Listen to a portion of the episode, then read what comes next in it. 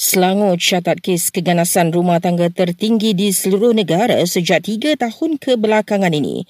Menurut polis Selangor bagi tempoh Januari hingga bulan lalu, sudah lebih 800 kes dilaporkan di negeri tersebut. Jenis keganasan rumah tangga paling banyak dilaporkan adalah mendatangkan kecederaan, ugutan dan khianat. Statistik juga menunjukkan isteri paling kerap menjadi mangsa kes keganasan rumah tangga, diikuti kanak-kanak dan suami.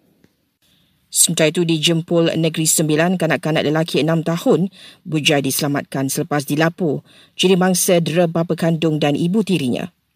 Polis KL akan laksana operasi hormat undang-undang fasa 2 bermula esok hingga 29 September ini dengan kerjasama JPJ di BKL serta Jabatan Alam Sekitar.